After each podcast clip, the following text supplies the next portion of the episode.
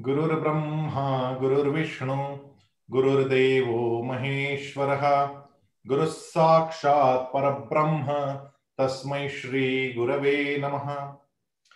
पिछले शनिवार को हम लोगों ने गीता के दस श्लोक देखे थे, जिसमें भगवान ने ये कहा कि मये व मन आधत्स्व मई बुद्धि निवेशय निवशिष्यसि मये व अत ऊर्ध्वन न संशय। समय की कमी थी तो मैंने इसका विस्तार अधिक नहीं किया। लेकिन दो तरीके से काम किए जाते हैं। एक पूरी बुद्धिमत्ता लगाकर काम किए जाते मई बुद्धि निवेश केवल बुद्धि से काम किया गया। उसमें हृदय कहीं नहीं जुड़ा हुआ था। किसी का बुरा हो रहा हो तो भी हम बिना आगे देखे आगे बढ़ते गए, मन नहीं जुड़ा। केवल बुद्धि से काम किया।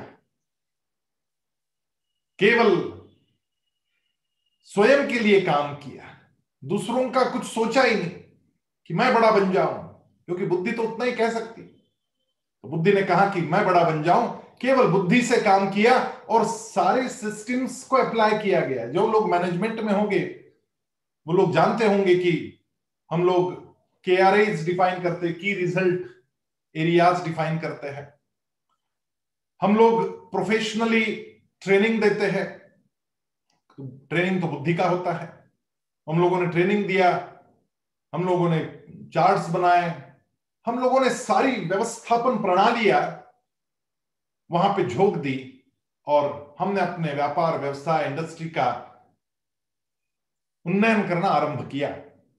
लेकिन उसमें कहीं भी मन नहीं जुड़ा हुआ हो, केवल बुद्धि जुड़ी हुई है तो आप एक्स और वाई एक्सिस पर एक ग्राफ निकालते हैं। बचपन में आपको सिखाया होगा एक्स एक्सिस और वाई एक्सिस और उसके ऊपर एक ग्राफ निकाला जाता है कि इतना ये एक्स एक्सिस पर वाई हम लोगों ने बुद्धि रख दी, और वाई एक्सिस पर हम लोगों ने मन रख दिया। और काम केवल बुद्धि से हो रहा है तो पॉइंट जो गया काम का, वो केवल ऊपर की ओर गया, लेकिन आगे नहीं बढ़ा। केवल बुद्धि से काम करेंगे तो आप आगे नहीं बढ़ पाएँगे, ये बात पक्की है। आप ऊँचे तो उठ जाएँगे। आपकी वर्टिकल ग्रोथ होगी।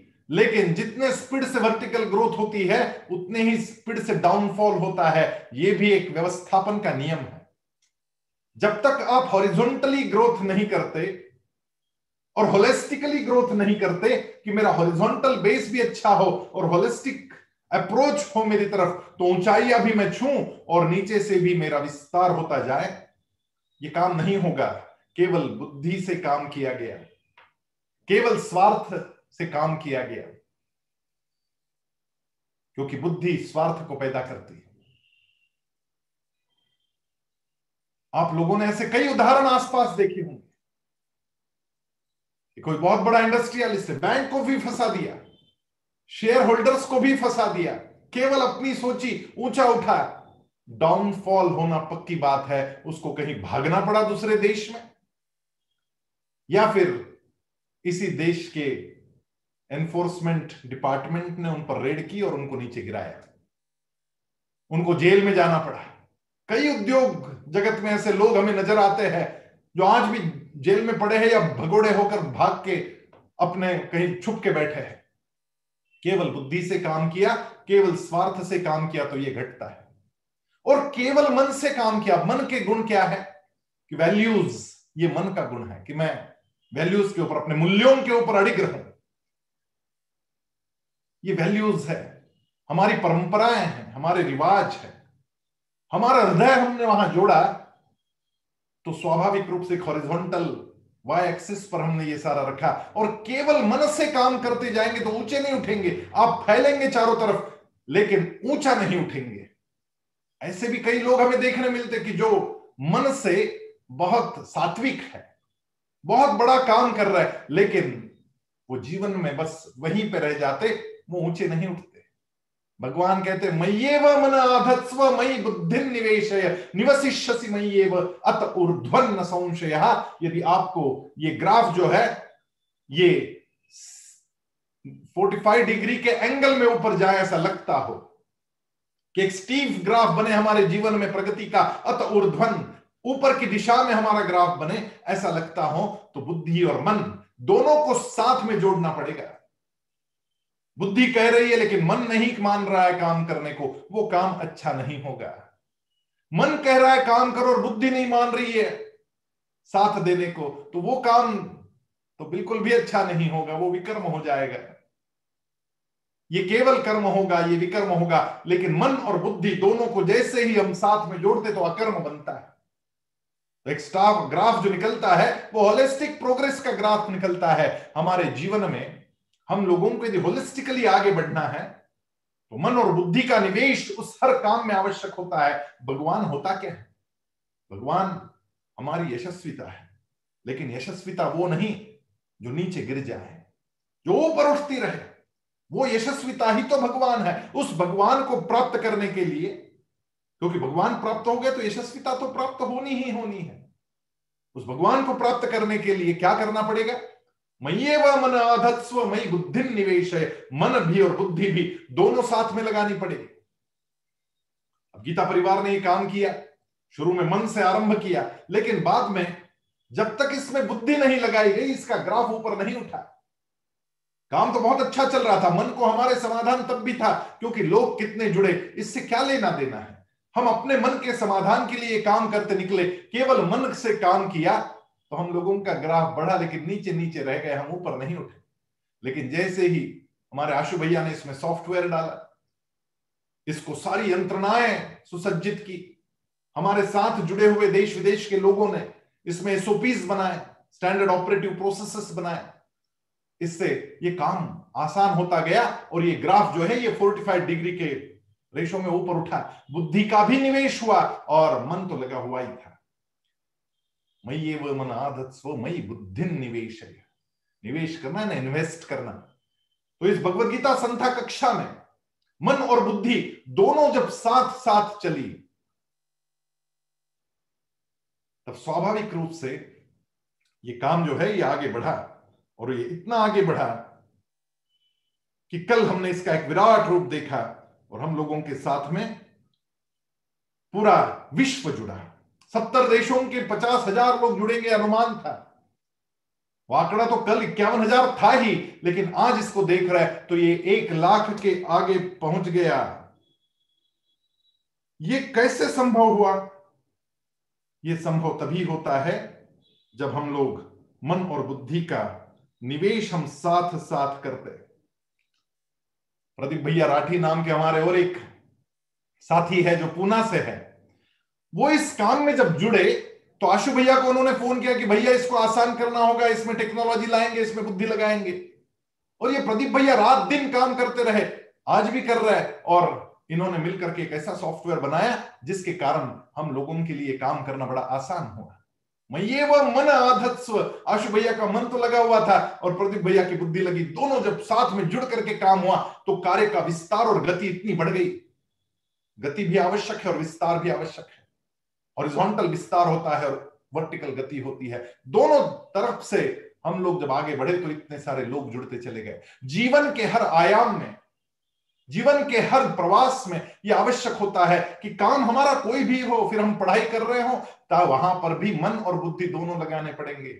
जितने भी छात्र यहाँ से जुड़े हैं, वो सोचिएगा इस बात को कि मेरी बुद्धि तो मैं लगाता हूँ, लेकिन मन वहाँ टिकता नहीं किताब में तो आपको अच्छे मार्क्स नहीं आएँगे। आप बुद्धि लगा रहे हैं और साथ में मन वहाँ पे जोड़ रहे हैं तो स्वाभाविक रूप से आपको अच्छे मार्क आते हैं। और मन लगाने की आसान सी विधा क्या है?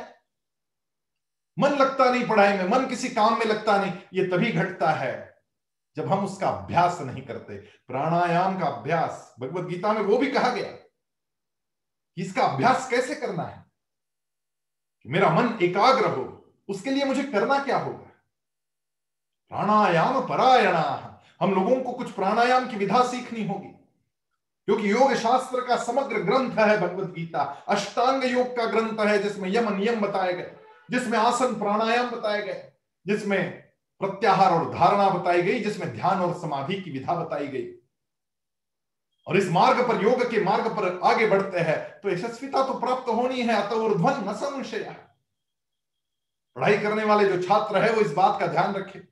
जब मन नहीं लगता, दस लंबी सांस ले ले। दीर्घ श्वसन करे, अपने आप मन ठिकाने आ जाता है, क्योंकि मन और सांस का गहरा रिश्ता है। जैसे ही मन विचलित हो जाता है, सांस लंबी चलने लगती है, फूल जाती है। आप डर गए तो सांस फूल गई। कुत्ते ने जंप किया, सांस फूल गई।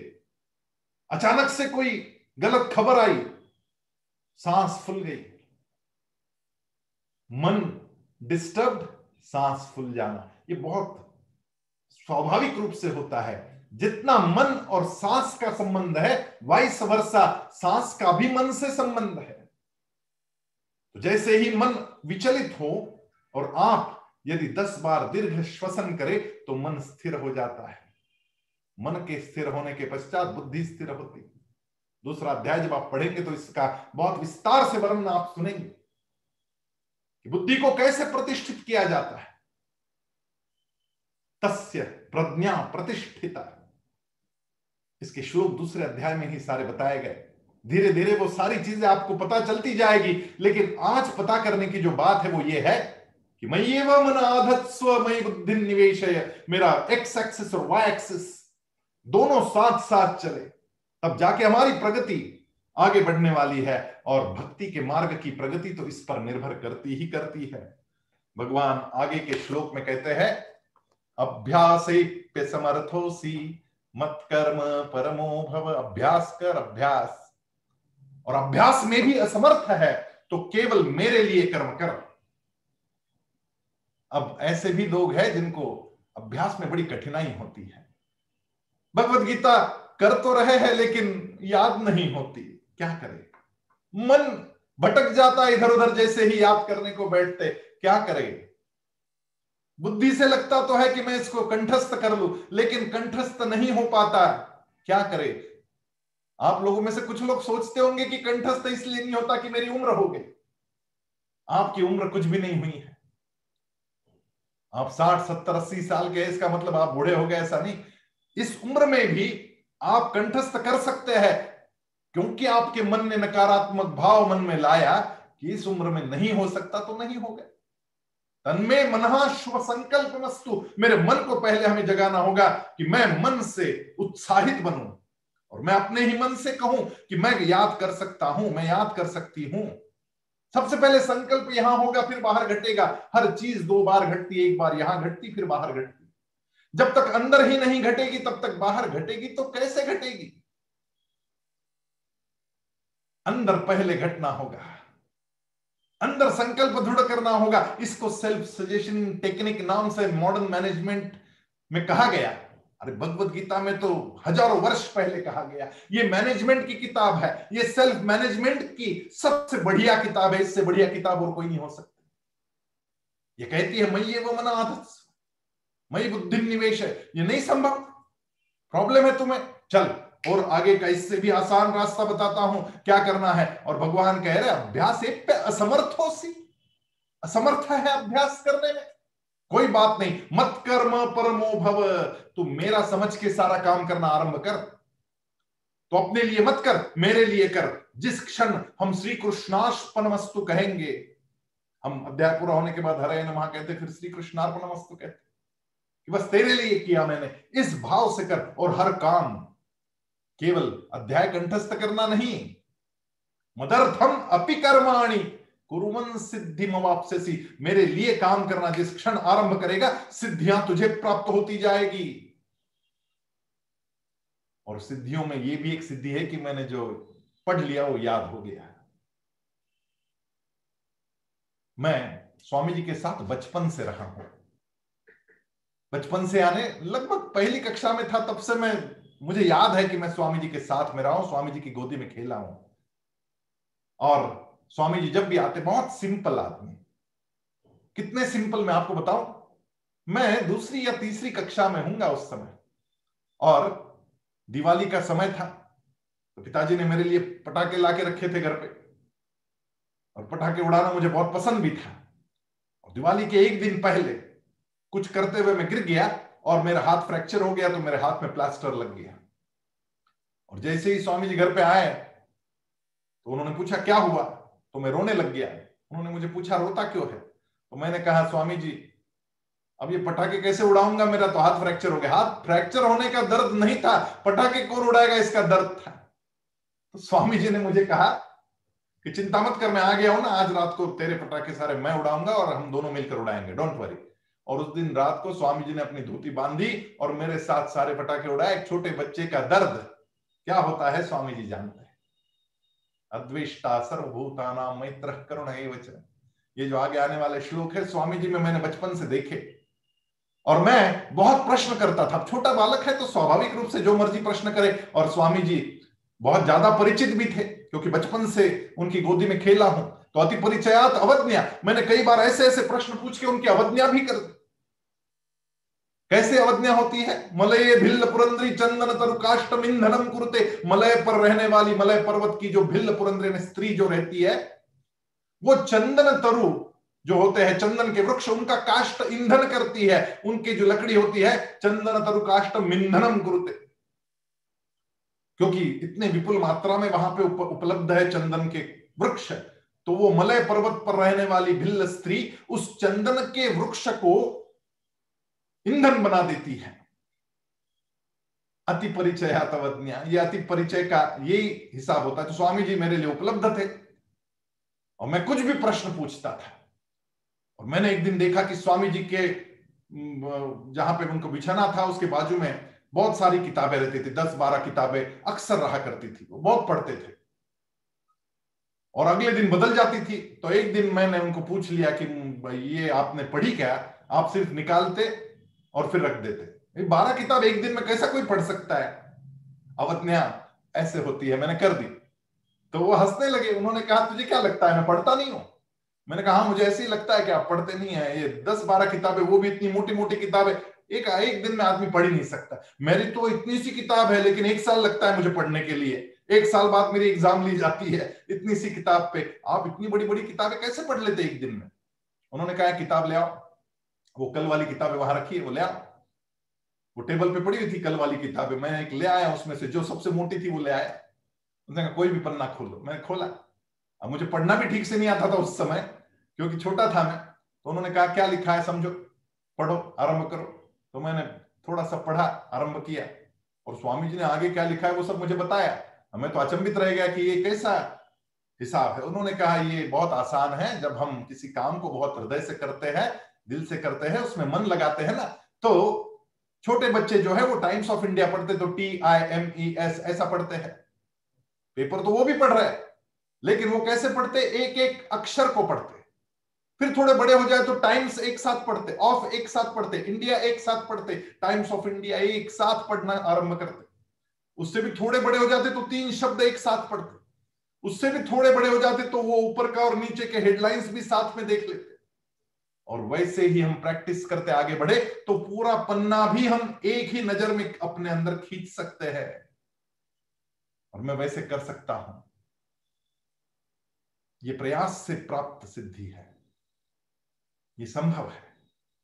ये मैंने भी प्रयोग किया और ये संभव है, ये मैंने जाना। वास्तव में हम किसी काम को बड़े हृदय से करते हैं, मन लगाकर करते हैं और बुद्धि और मन दोनों को जोड़ करके करते हैं तो सिद्धि मिलती है, लेकिन वो काम करते समय हम आकांक्षा से बाहर निकले।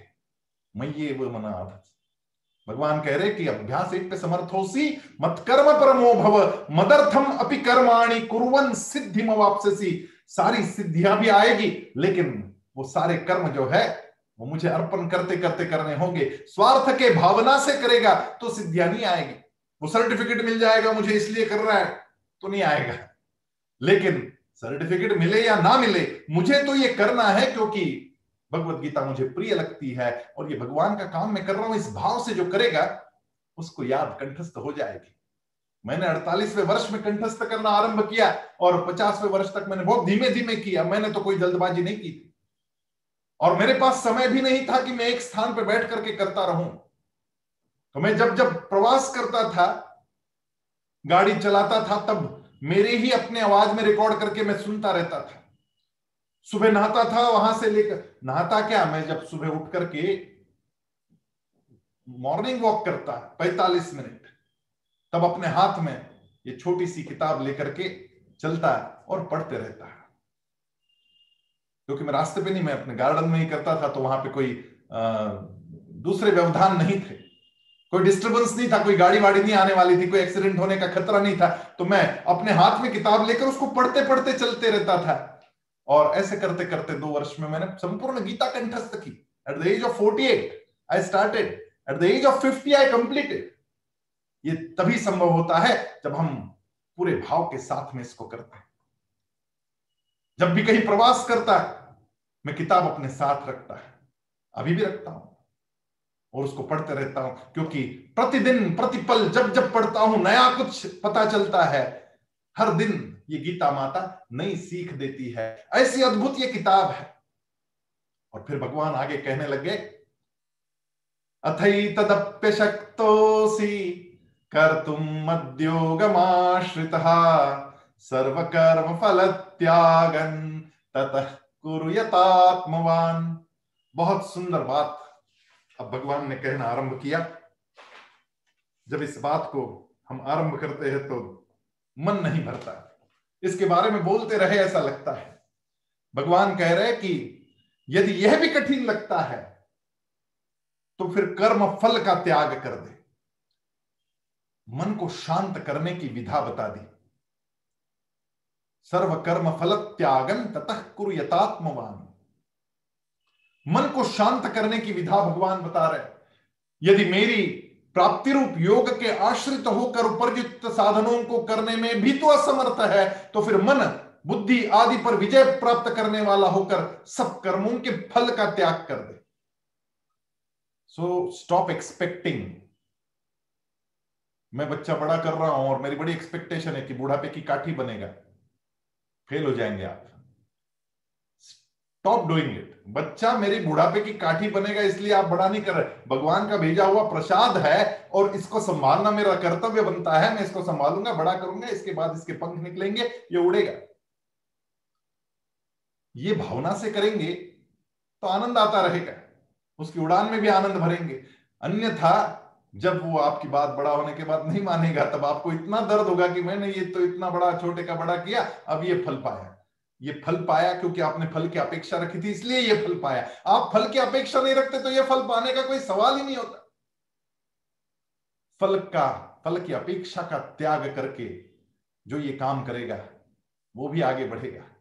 और फिर फल की अपेक्षा का त्याग करने के बाद क्या होता है, इसके बारे में भगवान कहने लगे, श्रेयो ही ज्ञानम अभ्यासाज ज्ञानाध्यानम विशिष्यते। ध्यानात् त्याग त्यागात शांतिरनंतरम शांति का मार्ग बताया, जीवन में हम शांति कैसे लाए? मर्म को न जानकर किए हुए अभ्यास से ज्ञान श्रेष्ठ है। ज्ञान से मुझे परमेश्वर के स्वरूप का ध्यान श्रेष्ठ है, और ध्यान से भी सभी कर्मों के फल का त्याग श्रेष्ठ है। त्याग से तत्काल ही परम शांति प्राप्त होती है। किस चीज़ के त्याग से? कर्म फल के त्याग से कि मैं ये काम कर रहा हूँ, इससे ये फल मुझे मिलेगा। ये जो आकांक्षा है मेरी, वो है कर्म फल की आकांक्षा। उसका जिस क्षण त्याग करेगा, उस क्षण तो शांति को प्राप्त होगा। और ये अभ्यास से ज्ञान श्रेष्ठ, ज्ञान अब ज्ञान क्या होता है? वो अंदर से आने वाली अनुभूति है, उसको कहते ज्ञान। उससे भी ध्यान श्रेष्ठ है, उससे ज़्यादा आनंद। आपको कोई नई चीज़ अनुभूति हुई तो बड़ा आनंद होता है। उससे ज़्यादा आनंद आप ध्यान के लिए बैठेंगे तब होना है। ध्यान जब लग जाएगा तो उससे ज़्यादा आनंद की अनुभूति होगी। लेकिन ध्यान से भी ज़्यादा आनंद की अनुभूति तब होती है जब मैं कर्म फल के, फल को त्याग देता हूँ। मेरी कोई अपेक्षा नहीं। मैं ये काम कर रहा हूँ, मुझे कोई अच्छा बोले, ये भी अपेक्षा नहीं, क्योंकि ये काम मैं अपने लिए नहीं, ये भगवान को आनंदित करने के लिए कर रहा हूँ। जब भगवान को आनंदित करने के लिए करते हैं तो अंदर बैठा वो जो परमात्मा है, वो आनंद की अनुभूति आपको देता ही देता है। वो आनंदित हो जाता है।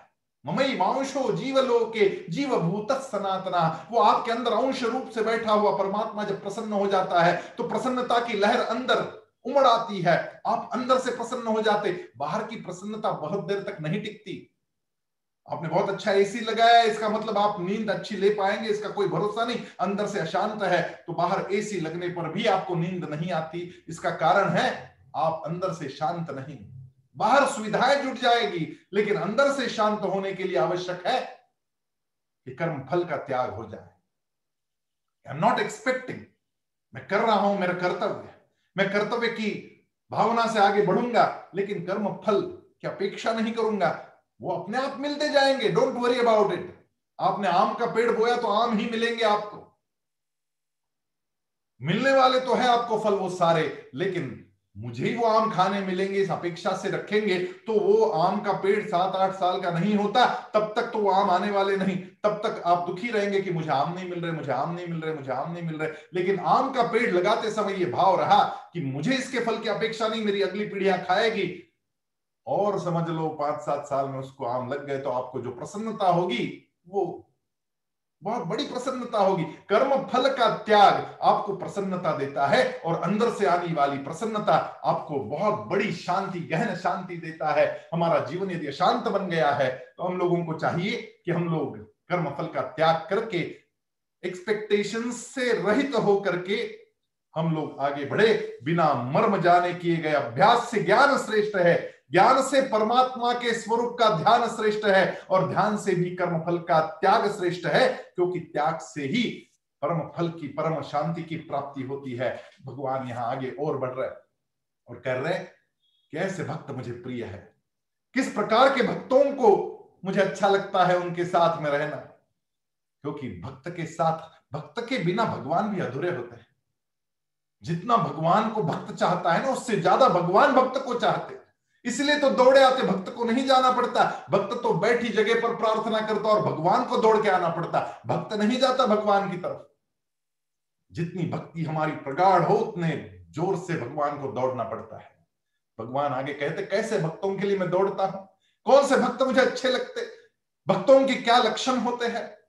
अद्वेष्टा सर्वभूतानाम मैत्र करुण एवच। निर्ममो निरहंकार सम दुख सुख क्षमी संतुष्ट सततम योगी, यतात्मा दृढ़ निश्चय मयि अर्पित मनो बुद्धिर यो मद भक्त समे प्रिय। अद्वेष्टा सर्वभूता नाम किसी के लिए भी, किसी भी भूत मात्र के लिए द्वेष की भावना निकल गई। अद्वेष्टा। किसी के लिए भी द्वेष नहीं रहा अद्वेष्टा अद्वेष हो गया। द्वेष बचा ही नहीं मन में। अद्वेष्टा सर्वभूता नाम सबके लिए, सारे भूतों के लिए। अब सांप और चिपकली के लिए भी द्वेष की भावना नहीं रहेगी मन में। आ गई रूम में कोई बात नहीं, आ जा, तेरा भी घर है। इतना प्यार से आपको उसको रखना पड़ेगा। अद्वेष्टा सर्वभूताना। फिर शत्रु की क्या बात करते आप? आपके शत्रु को सामने देखकर आपके अंदर जो आग उठती है ना, वो तो भूल ही जाना चाहिए। अद्वेष्टा सर्वभूतानाम मैत्र, सबके साथ मैत्री की भावना।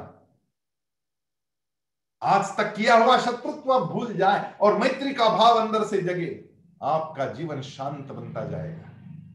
मैंने देखे कई लोग पूरे जीवन भर बैर की भावना में रहते और किसके साथ बैर? अपने ही सगों के साथ। भाई भाई बैर कर लेते आप, आपस में, और पूरी ज़िंदगी तक कोर्ट में झगड़ते रहते। अरे, क्या ज़िंदगी आपने लाई? कैसा काम कर रहे आप? जीवन में शांति कभी मिली ही नहीं। जीवन का आनंद कभी लिया ही नहीं। जीवन का आनंद साधनों में नहीं, अंदर के साधन में है। बाहर के साधनों में नहीं, अंदर की साधना आपकी जो है, वो जीवन में आनंद लाएगी। लेकिन भाई भाई में झगड़े और पूरी ज़िंदगी कोर्टबाजी करते करते खत्म हो गई। कैसे होगा इनका? मैत्र करुणा बच्चा थोड़ा इधर उधर हो गया, दे दो, खत्म करो, अंदर से शांत बनो।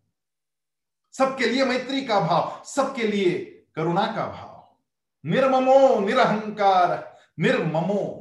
ये मम की जो भावना है, आय, मैं, मेरा। निर्मम बनो। मम की भावना से बाहर निकलो। क्या तेरा? तेरा कुछ नहीं। क्या मेरा मेरा कुछ नहीं? कैमरे में फ़ोटो खींचते ना, वो कैमरा खुद ही कहता है, क्या तेरा? अरे तेरा कुछ नहीं। फ़ोटो निकाल ले, लेकिन बहुत दिन नहीं है। हमारे हाथ में दिन कितने बचे? इतनी कम ज़िंदगी में जहाँ पे बैर, प्यार करने को समय कम पड़ता है, वहाँ बैर करने की भावना आए तो कहाँ से आए? हम अंदर से निर्मम हो जाए। निर्ममो निरहंकार छोटे छोटे अहंकार से हम बैर कर लेते। अहंकार को ही जला दे। अहंकार को जिस क्षण हम जला देंगे ना, अपने आप निर्मम होता जाएगा। निर्ममो निरहंकार, निरअहंकार। अहंकार हमारे मन से निकल जाए। सम दुख सुख क्षमी, सुख और दुख को समान मान ले। दुख जितने भी होते हैं ना, वो टाइम बाउंडेड होते हैं। आपने देखा होगा। कितना भी बड़ा दुख आया आपके जीवन में after a certain time that goes down इलाज क्या होता है? समय इलाज होता है। कितना भी बड़ा दुख आए, समय के बाद में उस दुख का निराकरण हो जाता है। तो थोड़ा इंतज़ार करना सीखे, थोड़ा भरोसा करना सीखे, थोड़ा समर्पण सीखे। और हम लोग जब दुख में भी हम कहेंगे कि चलो भगवान की यही मर्ज़ी है तो ये दुख दिया है इससे मैं दुखी नहीं होऊँगा। और सुख में भी हर्षित नहीं। मैं तो नाच उठा, थोड़ा सा सुख आया तो नाच उठा। देखते हम लोग। थोड़े पैसे आए कि लोग जिस तरीके से नाचते हैं और जिस तरीके से लोग बेभान हो जाते हैं कि अपना विवेक खो देते हैं, वो भी नहीं। सम दुख सुख, क्षमी और क्षमावान बने। सबके लिए क्षमा हमारे मन में हो। ये जिस क्षण बनेगा ना, उस क्षण आप भगवान के प्रिय होने लगते संतुष्ट सततम योगी, सदा संतोषी रहने वाला अरे, मैंने बहुत लोग देखे ऐसे।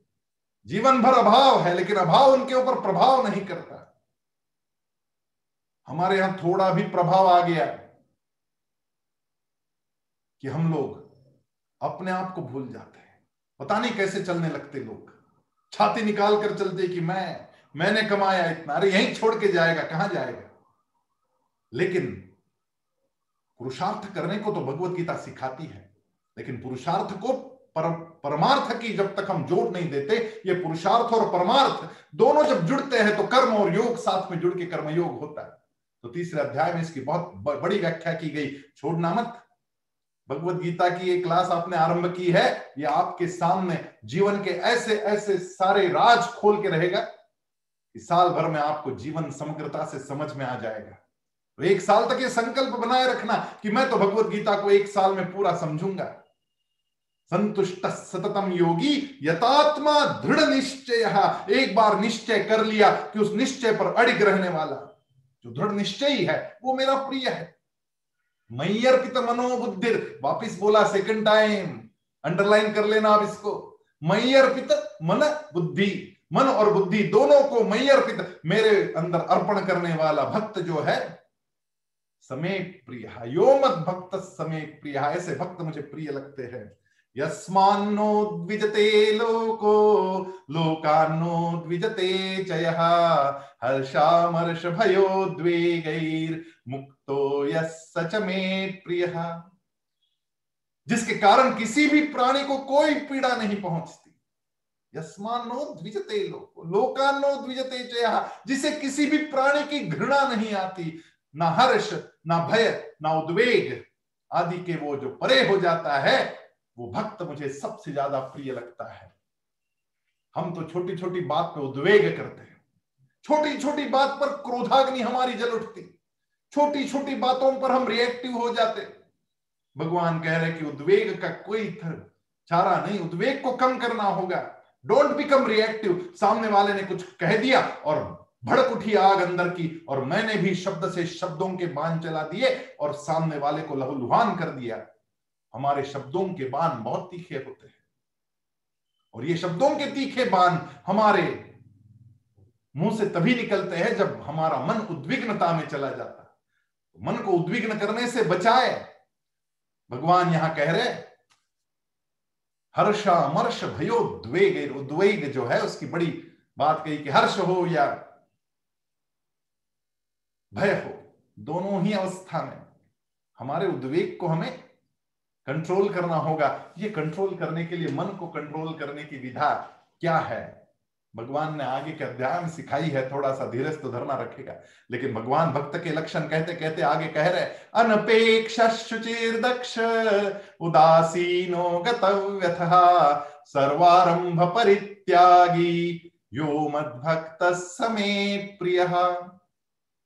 जो अपेक्षा नहीं करता, अनपेक्ष अन अपेक्ष शुचिर दक्ष शुचि यानी अंतर बाह्य शुचिता केवल हाथ धोने से सैनिटाइजर से शुचिता नहीं आती। स्वच्छता आती है, लेकिन शुचिता के लिए आपको हाथ पानी के नीचे धोने पड़ेंगे सैनिटाइजर लगाने के बाद भी बहते पानी में हाथ धोएँगे तो फिर वो शुचिरभूत हो जाएँगे। लेकिन केवल हाथ शुचिरभूत होने से नहीं चलता, मन शुचिरभूत होना चाहिए। अंतर बाह्य शुचिता, निर्मलता। अनपेक्ष शुचिर दक्ष उदासीन। अब यहाँ उदासीन का मतलब यह है कि मैं तटस्थ बनू, मैं बैलेंस्ड रखू बैलेंस बनू मैं। मेरा झुकाव ऐसा ऐसा ना हो। मेरा बैलेंस बना रहे, क्योंकि समत्वम योग उच्चते दूसरे अध्याय में कहा गया बैलेंस ही योग है। ये योग साधना होगा कि हम बैलेंस रखें अपना। गतव व्यथा व्यथा यानी दुख, और गत यानी व्यथा का दुख जो है, ये जो दुख है, उसके मैं परे हो जाऊँ। छोटे मोटे दुख आते रहेंगे जीवन में। उसका सहर्ष स्वीकार और सहज भाव से उसका स्वीकार करना मैं समझ लू। सर्वारंभ परित्यागी। या मैंने किया इस प्रकार का अहंकार जो नहीं रखता। सर्व आरंभ परित्याग मैंने किया है। ये अहंकार की भावना जिसके मन से निकल गई और ये कहने लगा कि ये तो भगवान ने किया। मैं तो निमित्त बना, मुझे निमित्त बनाया भगवान ने। ये मेरा परम भाग्य है। भगवान स्वयं ग्यारहवें अध्याय में अर्जुन को कहते हैं द्रोणंच भीष्मंच जयद्रथंच कर्णं तथान्यान पियोध वीरान मया हतांस्तम युद्धस्व जेता सिरणे सपत्नान। अरे, ये मैं मैंने मार दिए है, तू बस अब बाँध चला, और यश तेरे हाथ में देने का मन मेरा है। निमित्त मात्रम भवसव्य साचिम अरे, अर्जुन, तुझे निमित्त बनाना चाहता हूँ। जो भी अच्छे काम मेरे हाथ से हो रहे ये समझना कि भगवान ने मुझे निमित्त बनाया। मैंने नहीं किया, भगवान ने मुझसे करवाया। ये भाव जिसके मन में रहता है ना, जीवन में बड़ी शांति उसको मिलती और जहाँ मन में शांति आई, वह जगह बनी और उसी जगह में भगवान आके प्रतिष्ठित होते। भगवान वहीं पे आकर के बैठते। आगे भगवान कहते, यो न ऋष्यति न द्वेष्टि, न शोचति न कांक्षति, शुभाशुभ परित्यागी, भक्तिमान्य समे प्रिय। हर्ष से परे, द्वेष से मुक्त। शोक न करने वाला, अपेक्षा न रखने वाला, शुभ और अशुभ कर्मों का भी त्याग करने वाला। कर्मों का है ना कर्म फलों का। कि ये मैंने नहीं किया, हो रहा है, भगवान करवा रहा है। भक्ति युक्त ऐसी व्यक्ति मुझे प्रिय हो जाती है। समशत्रौ च मित्रे च, तथा मानापमान यो ये जीवन में आ गया ना तो चमत्कार घट जाएगा। भगवान ने ऐसा चमत्कारी मंत्र दे दिया यहाँ पे, समशत्रौ च मित्रे च, तथा मानापमान शीतोष्ण सुख दुखेशु समसंग विवर्जित मान और अपमान में भी जो समान रहता है, स्थिर रहता है और शत्रु और मित्रों के साथ भी जिनका व्यवहार बिल्कुल एक जैसा समान मानता है। उनसे बैर की भावना नहीं रखता मन में।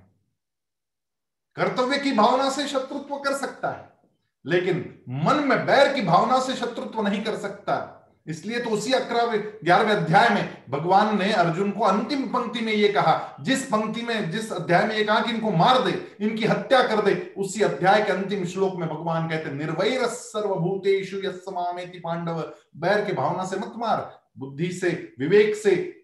तो क्षत्रिय है, राजा है, और ऐसे अताताई लोगों को सजा देना, देहदंड देना तेरा काम है, इस कर्तव्य की भावना से इनका वध कर, इनकी हत्या कर। ये बात कहते हुए भी मन में निर्वैर बना रहे, ये भाव भगवान स्वयं कहते अर्जुन को सिखाते उसी प्रकार शम शत्रु मित्रे तथा मानापमान यो हो अरे शत्रु और मित्र के साथ में मेरे मन का भाव स्थिर रहेगा। बुद्धि से जो निर्णय करना मैं करूँगा, लेकिन मन में दोनों के लिए द्वेष या प्रेम की भावना वैसी नहीं रहेगी। सम भावना रहेगी और मान और अपमान में भी मैं बैलेंस्ड रहूँगा कैसे संभव है ये? कोई अपमान कर दे, गाली गलोच कर दे, तब भी सम रहना। एक बार भगवान बुद्ध के आकर कोई थूक दिया। बाजू में बैठे लोग अचंबित रह गए कि भगवान के ऊपर थूक दिया।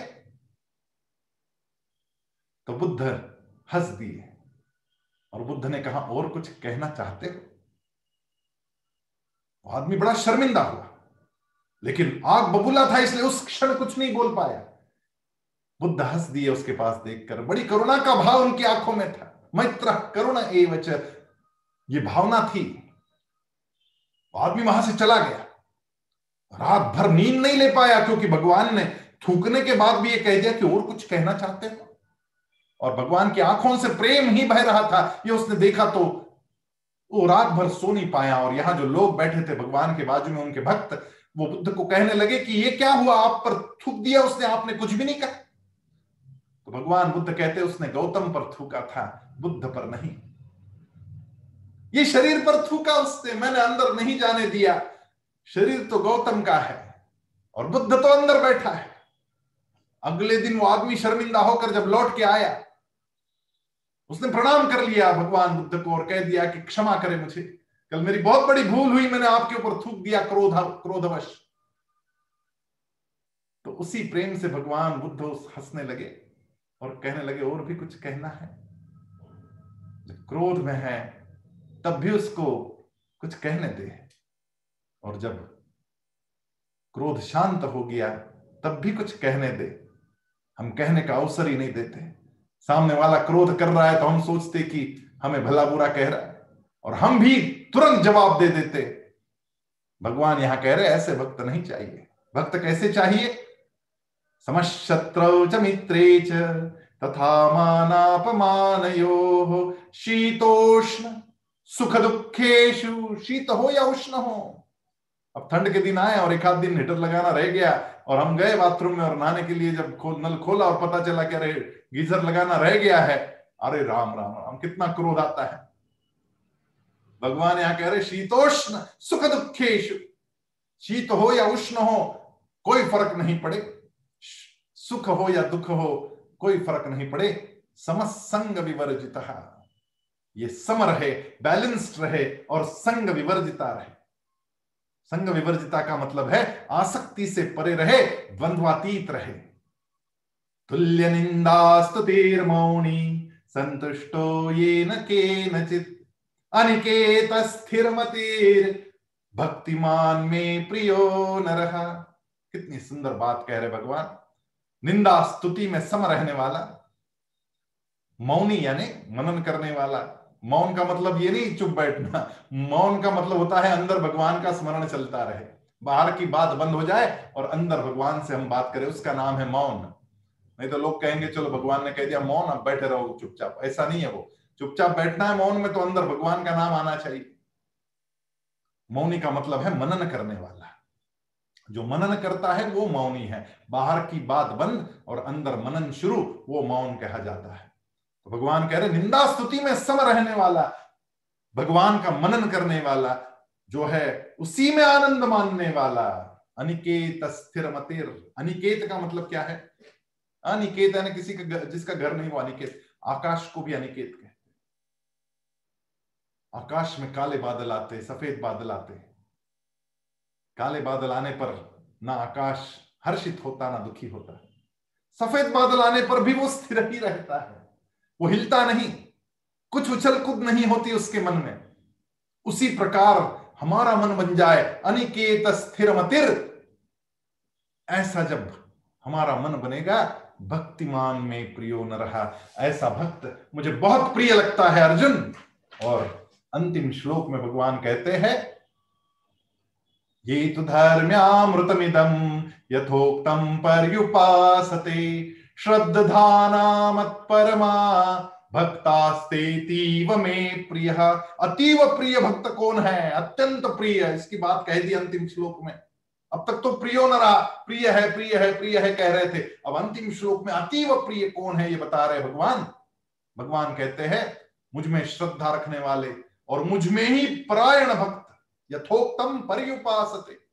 मुझमें जो परायण रहते हैं, ऐसे जो इस धर्ममय अमृत का जैसा कहा वैसा ही सेवन करते हैं, ये धर्ममय अमृत यानी क्या है? तो ये जो भगवत गीता का अमृत आपके सामने कहा गया गीता अमृत भवे, ये गीता का अमृत ही है। हमें अमर कर देगा। गीता का अमृत जिसने प्राशन कर लिया और मुझमें श्रद्धा रख करके मुझमें परायण हो गया। ऐसे जो भक्त है, वो मुझे बहुत प्रिय है। मुझे लगता है कि आप सब लोग इसमें परायण होने लगे हैं। भगवान से प्रेम करने लगे। भगवान आपसे अत्यंत प्रसन्न रहेंगे। आप अत्यंत भक्त प्रिय होने के मार्ग पर चल पड़े हैं। आइए, इस मार्ग पर आगे बढ़ते हैं। गीता पढ़े, पढ़ाए और जीवन में लाए। ये जीवन में लाने का जो मार्ग है, वो आपको भगवान से निकट ले जाएगा और भगवान आपसे प्रेम करने लग जाएँगे। इस प्रकार का ये बारवा अध्याय इसका विवेचन आज पूर्ण हुआ। जय श्री कृष्ण।